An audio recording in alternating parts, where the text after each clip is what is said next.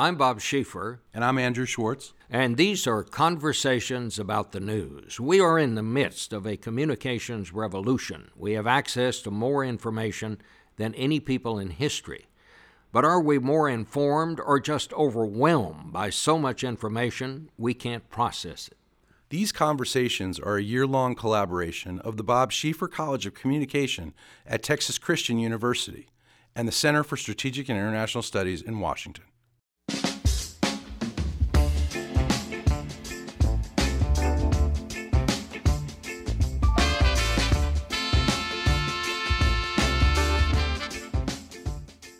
Our guest today is Evan Smith. He broke new ground in journalism in 2009 when he resigned as editor of Texas Monthly, the hugely successful and critically acclaimed magazine, and went on to co found the Texas Tribune, which is an online, nonprofit, nonpartisan media organization which has become a hugely influential journalistic organization in a state where newspaper after newspaper has been forced to cut staff and reduce coverage.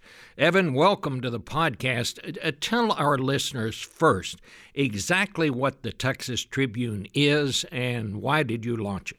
Uh, well, thanks, Bob. Uh, the the Tribune is very simply uh, a means to keep the people of the state of Texas 27 million now, going to 54 million in 2050. A big and fast-growing and dynamically changing state, better aware of the politics and policy decisions at the capital that affect all of them. This is a state, as you said, that um, has seen coverage of politics and policy over the last 10 to 15 years cut back. We've lost newspapers, we've lost reporters. And as a result of that, the people of the state are less informed about what's going on at the Capitol. Now, I can draw a dotted line and not a straight line from there to the fact that we have the worst voter turnout in the country. But, Bob, you and I both know that when people are less aware of the issues that affect them, they're less inclined to turn out. They're less motivated to turn out to vote. So we have a terribly disengaged state, and through journalism, we're trying to solve that problem. Tell me how uh, the Texas Tribune is uh, funded. Uh, where do you get your money, and uh, and how does that work? So we're a nonprofit, which means that we're a 501c3 organization. We consider ourselves to be uh, an organization that exists in the public interest. Like a lot of other charitable organizations, we think we're improving life in the community we live in. And so we made the decision to be nonprofit partly as a pragmatic uh, decision. We didn't think this was uh, something that could succeed as a for profit business. We're just covering politics and public policy. And if you could make a buck off of that, Bob, the for profit media guys wouldn't have cut back coverage of this stuff, right? If this could have been done as a for profit, they would have been doing it. But honestly, from a mission standpoint, what we're doing is trying to make our community better and healthier, like a lot of other nonprofits do. So think of us like a public media organization more than as a traditional charity, like an NPR or PBS station. Those are nonprofits, and they do robust journalism of, of different kinds, and they raise money from individuals and foundations and corporations. So we're sitting here today at the beginning of what is our eighth year in business. And in eight years in business, or seven and change going into the eighth year, we have raised more than $41 million from individuals, foundations, and corporations. Individuals are rich people, and we have a lot of those in the state of Texas, more millionaires and billionaires than any other state. But we also get a lot of gifts from regular folks who are appreciative of the work we're doing and send us 10 bucks or 50 bucks or 100 bucks because they value us the way they might value their local NPR or PBS station. A lot of foundations uh, in Texas give us money to support our good work, but we also get a lot of support from national foundations like Gates and Ford and Knight and then the biggest uh, uh, percentage overall of the of the money we raise comes from corporate underwriting. Again, much like you might uh, hear about on NPR or see on PBS, companies that believe that a healthy state is a better state, and they see the value in the work that we do, even if they may not agree with everything that we report on. And so they support us as well. More than $41 million in a little bit more than seven years. Bob, I wouldn't have believed it if you had told me at the beginning that we'd be where we are today. That, that is astonishing. I want to talk about a little bit about the void that uh, Texas Tribune fills because it certainly does. Yep. When I left Texas for Washington in 1969, all of the metropolitan newspapers were home owned. Now they are all owned by out of state chains except for the Dallas News. The Dallas News in those days was was uh, owned by Belo, but of course it was right. a Dallas based uh, company. Some of those newspapers now are simply a shell of what they once were. Does the Tribune try to do uh, the reporting that a lot of them used to do? Is that your main mission? Oh, that was the point before we even started was not to replace because you can't replace those guys, but to supplement what those guys are still doing. Now, look, Bob, one of the things that's happened since we started the Tribune is that, you know, a paper that you know very well, the Fort Worth Star Telegram, completely pulled up stakes from the Capitol. There is no Fort Worth Star Telegram bureau in Austin. Has not been for years. Think about that. Fort Worth is a you know, the 16th largest city in the country. It's one of six Texas cities in the top 20 in population. Um, they have absolutely no coverage at the Capitol, no bureau. But another thing that's happened just in the time I've lived in Texas, and you know, I, have only lived in Texas, Bob, 25 years. Compared to you, I'm not really a Texan, right? Um, since I've been in Texas, the Dallas Times Herald went away, the San Antonio Light went away, the Houston Post went away. I mean, there have been a lot, a lot of newspapers that used to exist in Texas. I remember your old colleague Dan Rather saying that when he was at the Capitol as a young reporter, he was a reporter for like the number three radio station in Houston at the Capitol. Could you imagine broadcast outlets from around the state having people stationed at the Capitol, let alone the number three? Uh, news station in Houston. I mean, you, you, know, the idea that there was this kind of coverage long ago, we've romanticized a little bit. I don't know that we remember it exactly as it was, but certainly the number of reporters at the Capitol has cut down. I think it's about a third of what it was 20 years ago. And so if you think about that, yes, the Tribune exists to fill in that void or to fill in that that ditch. And we have a lot of reporters here at the Tribune and a high percentage of the press corps overall at the moment is Tribune reporters. And we can do a lot. We can't do everything, but we can do as much as we possibly can, and we make our content available to as many people as possible. And so we can solve the problem to the degree that we can, and we're trying every day. Well, uh, that that brings up an interesting point. I want to get back to the who's sitting up in the press gallery now at the state capitol, yeah. but who do you make your information available to? Is it for just any any news organization that wants it? It's to anybody who wants it, you know. So the Tribune is free. Uh, uh, I've taken the position, I've taken many positions on the question of what our mission is, but maybe one of the most important ones is that you cannot accomplish a public service mission behind a paywall. It has that pesky word public in it, public service, and that means the public has to get at it. And the public may not have the means or the inclination to pay for it, but that doesn't mean that the work you're doing is not still important. So we have uh, taken as a core principle for the entirety of the Tribune's existence that we're going to give this content away to anybody who wants it, not only by making it available to the public on our website, but giving it every day to editors at newspapers or assignment editors at TV and radio stations around the state for free, kind of like a free Associated Press wire or a free news wire. They can take one thing or they can take many things or they can take everything. They can take it once a week or they can take it every day. Doesn't make a difference. And the reason is, and I know these statistics from when we started seven years ago, I suspect they're not materially different today. When we started in 2009, there were 5 million paid newspaper readers in the state of Texas. Of those, half, 2.5 million, were in the five big cities Austin, Dallas, Houston, Fort Worth, San Antonio. And those were the only papers, coincidentally, that had any coverage, significant coverage of the Capitol. Now, the El Paso paper has one reporter in Austin, and the combined Lubbock and Amarillo paper until recently had a reporter in Austin. But basically, outside the five big cities, they're relying on the AP uh, they're having to pay for that content, and it's not specific to their markets. We are trying to give content to places that have never had coverage other than off the rack or off the shelf. So we give it away because if those papers could afford to have this kind of coverage, as I said earlier, they'd, they'd be doing it. So our stuff runs in places like Waco, Tyler, Marshall, Corpus Christi, Brownsville, Harlingen, um, you know, B and C level communities population wise, but still very important in their own way. The people of Waco or the people of uh, Tyler have the same one vote that I do in Austin. They're no less Texans than we are here in the big cities, and yet they have no access to the kind of information that the big city residents do by virtue of the fact that they happen to be geographically lucky right? So we give it away, and we give it away proudly. We give it away for free, and we make that part of our pitch to our donors. We say by giving us this support, you're not only making it possible for us to produce this journalism, but it has a multiplier effect or a repeater effect. that content will not only appear in the Tribune, but it will also appear in, on average, about a couple dozen papers over the course of a week, or it'll appear on a dozen and a half TV or radio stations. And by doing that, we're ensuring that people all over this enormous state, as I said, fast growing and dynamically changing, are at least up to speed on the big fights over school choice or you know, non-discrimination ordinances or transportation funding or sanctuary cities because everybody in the state has a stake in the outcomes of these fights. Most people just don't know about them. Evan, uh, when the Texas legislature opens this uh, this year, what newspapers from around the state will be in the press gallery? Uh, what numbers of reporters will be there to cover the legislature?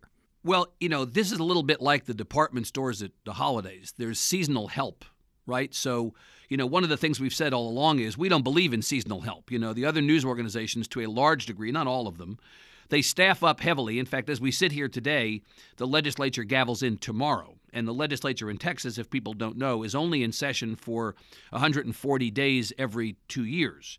So we're about to go into that every other year crush. And so, in advance of this, like in advance of Christmas, you get seasonal help hired. Well, when the session is over, when Christmas is over, they lay all the elves off, right? We don't lay off elves. We have no elves. We only have full time people.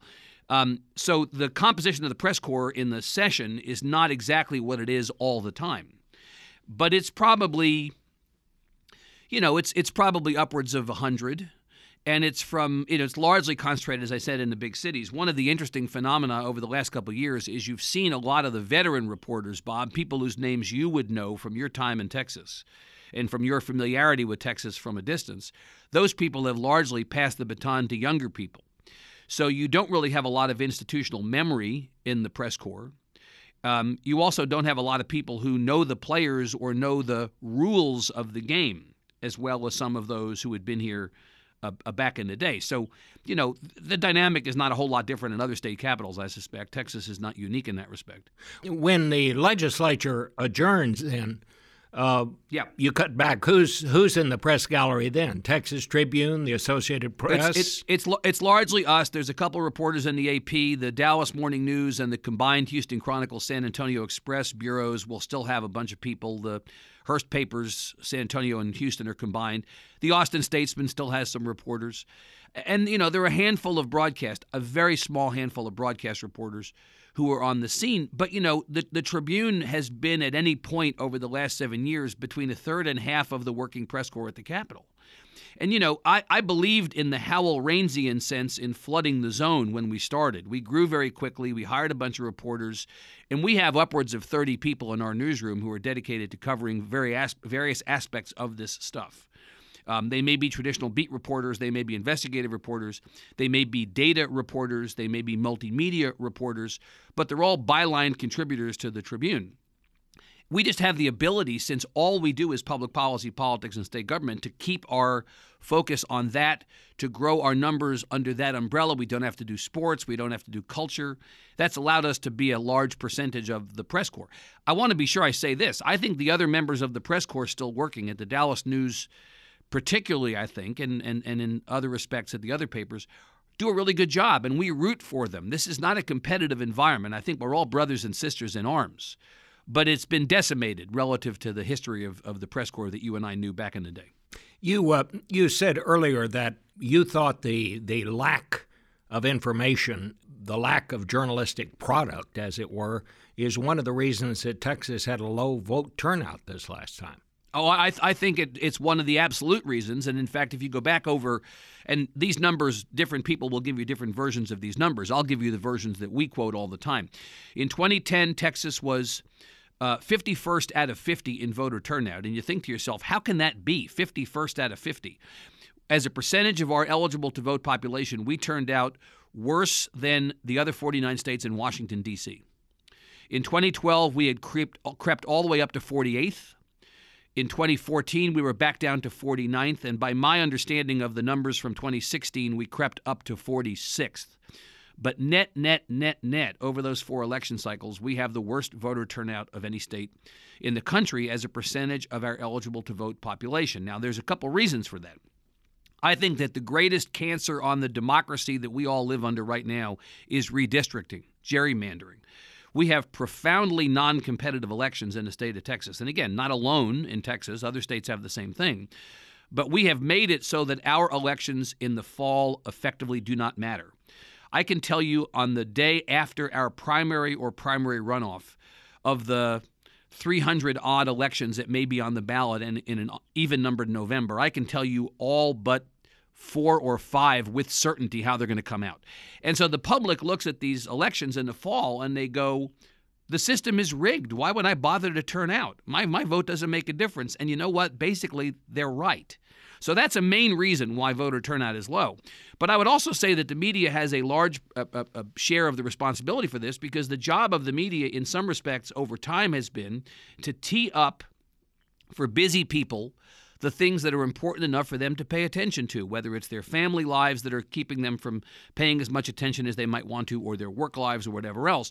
The media's job has been to say, look, stop what you're doing. This is important. This affects you, and this affects your community.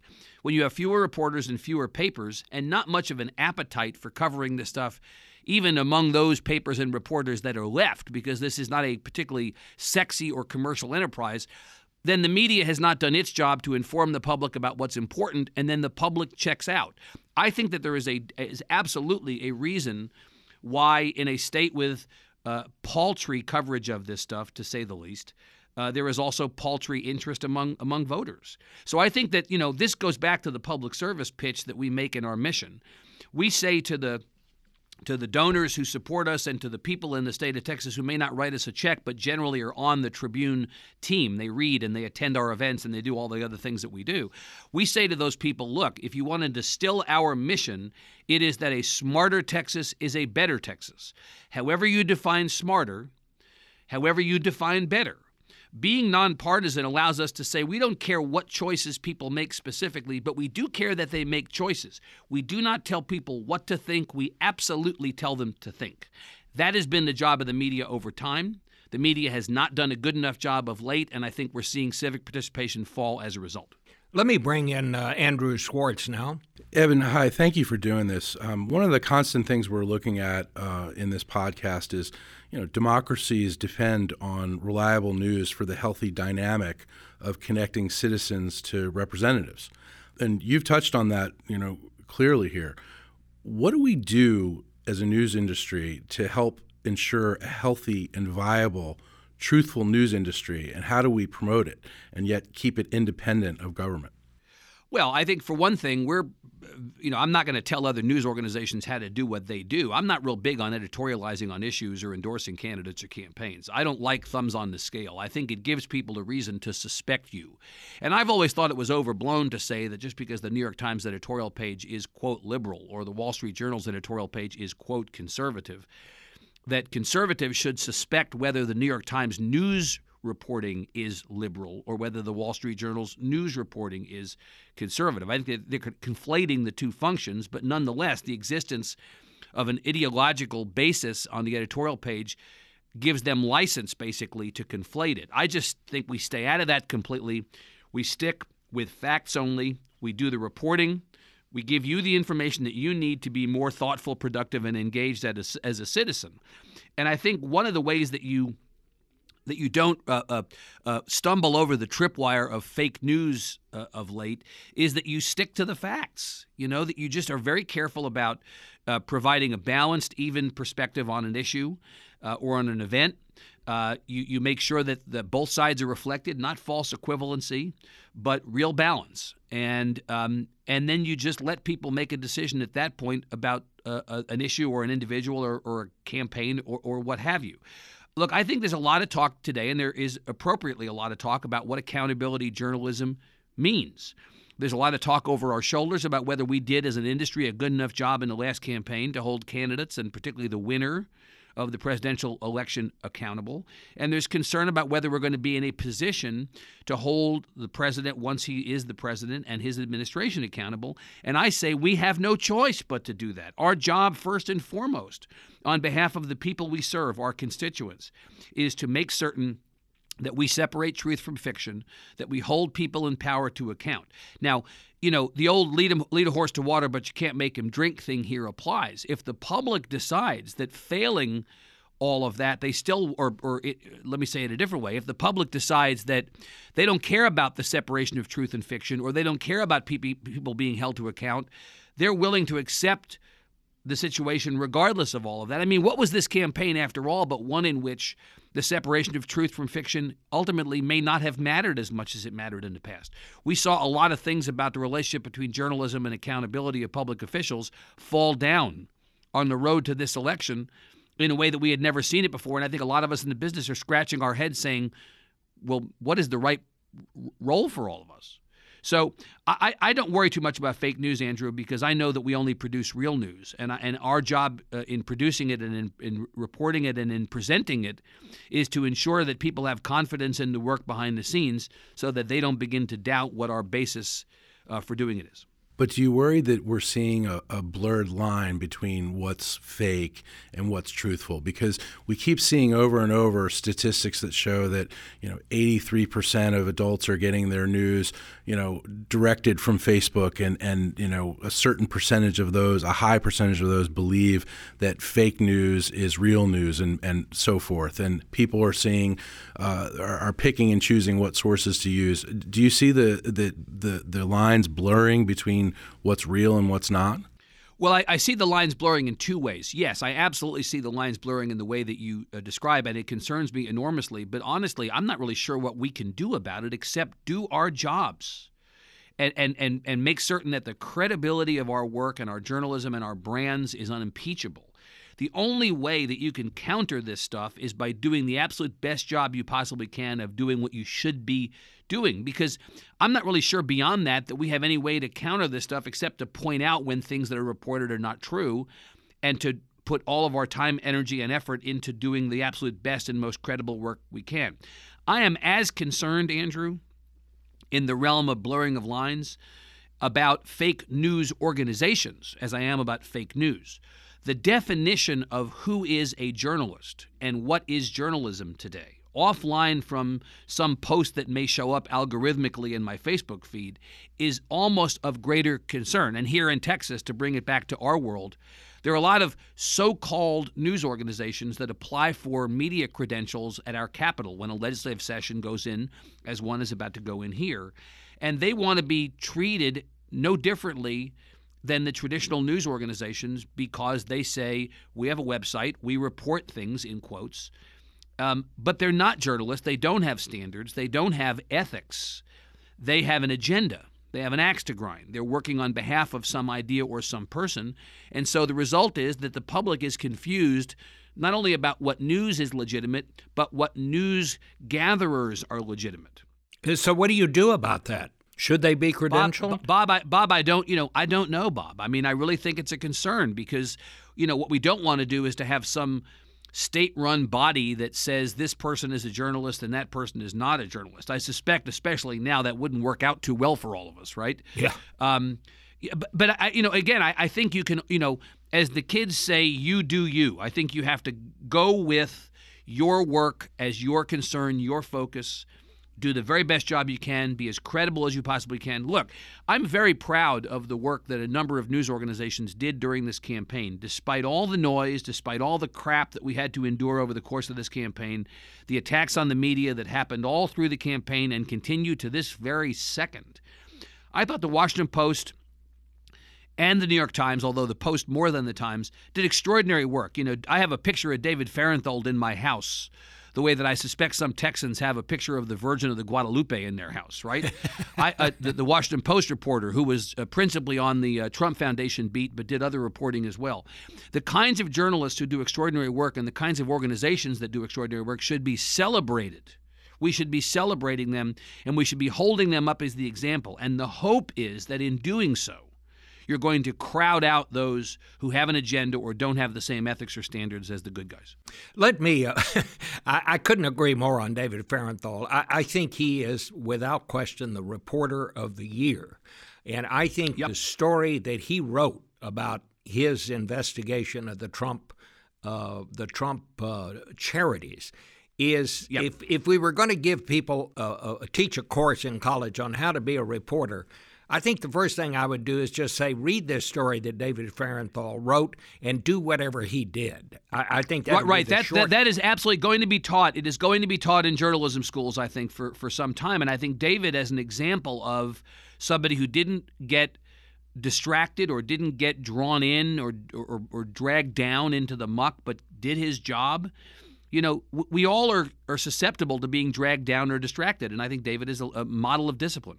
It, it, was just an extraordinary job. Uh, before we let you go, uh, Evan, let's talk just a little bit of politics right quick. Is Texas going to be a purple state next time? Not in my lifetime. I mean, I have to tell you, I think this whole idea that there's somehow going to be this massive shift politically, the Democrats don't have their acts together here. You know, I've got friends who are Democrats and friends who are Republicans, and my friends who are Democrats don't like when I say it, but it's true. Uh, the Democrats don't have their act together. They don't have candidates. They don't have an infrastructure to run successful campaigns. Bob, the last time a Democrat was elected statewide in Texas was 1994. I have people working for me at the Tribune who are not alive, who've never lived in the state of Texas, have not been on this earth since uh, a, a, a, Democrat was on was, was elected. I mean, they've only known a state in which only Republicans got elected statewide. You know, demographically, Texas is changing in a way that suggests uh, uh, the state should be a, a pickoff for the Democrats. Uh, and that's said every two years or four years. But at the end of the day, the people who would have to show up to vote to make that happen don't show up to vote. Well, Trump only won. Trump only won Texas by nine points, Bob. That was a very narrow margin relative to the recent history of this state. The last uh, a Republican to win Texas by a, a single digit margin was Bob Dole in 96 against Bill Clinton. But this is Trump, not trend. I think we get out of this crazy election cycle, go back to 2018 and 2020, and it returns to a, a single, a double-digit a, a lead for Republicans, and Democrats can't scale that mountain. You you alluded to this without saying it directly, so I will just say it. Uh, when you say those who should have shown up. Uh, didn't show up. You're talking basically about the Hispanic vote, are you not? That which continues well, well, to underperform. Yeah, yeah. The Hispanic vote is a percentage of the population in Texas. The Hispanic community eligible to vote Hispanics turn out at a much lower rate than African Americans and especially Anglos. But I have to tell you that it's not only Hispanics. Hispanics are not going to solve the problem for the Democratic Party. Democrats need white liberals to turn out. The reality is that um, here, let me give you an example, Bob, that will be familiar to you as somebody who knows Texas better than anybody. Um, in 2008, Barack Obama beat uh, John McCain in Harris County, which is one of the largest counties in the country, home to Houston, which is the number one population city in the state of Texas and fourth in the country in population. Barack Obama beat uh, John McCain by about 17,000 votes. In 2012, Barack Obama beat Mitt Romney in Harris County by fewer than 1,000 votes, almost lost Harris County. In 2016, Hillary Clinton, who lost the state of Texas by nine points, beat Donald Trump in Harris County by more than 160,000 votes. The fact is that Texas is a rapidly urbanizing city, and Hillary Clinton won four of the five big urban counties, all but Tarrant, Fort Worth. She won Dallas, Harris, Travis, and Bexar, and yet still lost the state of Texas by nine points. What she and what the Democrats needed to do in this election was not just turn out uh, uh, Democrats of color, they needed to turn out Democrats. So to put the responsibility, because clearly the Hispanic community and the African American community in those big cities did turn out, and the big counties did turn out. But the problem is the white population. Democrats have lost whites here the way they've lost whites a lot of other places. And unless white Democrats turn out, the Hispanic community will not be able to carry the Democrats over the line. Evan Smith, who probably knows more about Texas politics right now than any other single person I know. Evan, uh, really a pleasure, and congratulations on uh, the Texas Tribune. You really are making a difference in uh, helping people to understand uh, Texas, Texas government, and Texas politics. Thanks so much for joining us. Thank you, Bob. Thank you, Andrew. Happy to be with you. For Andrew Schwartz, this is Bob Schieffer. Thanks for listening.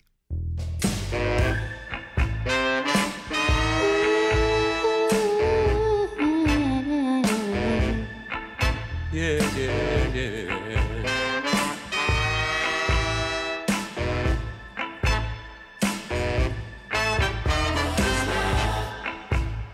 Is it a physical attraction?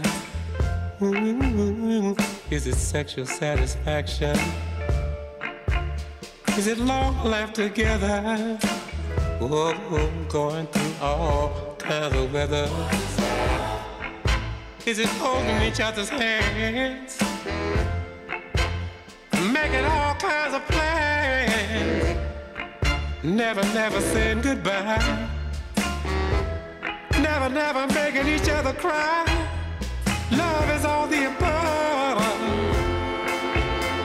That's what love is. Love is everything underneath the sun. That's what love is.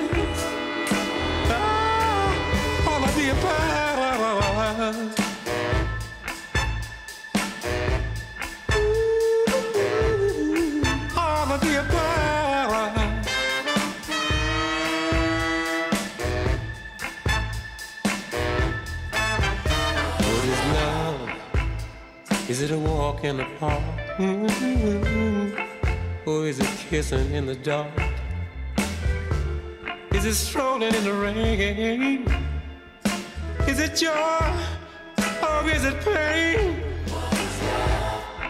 If love really the answer, then what could be the question? Why do I feel this way? I look in the sky and I pray. Love is all the above. That's what love is. Love is everything underneath the sun. That's what love is.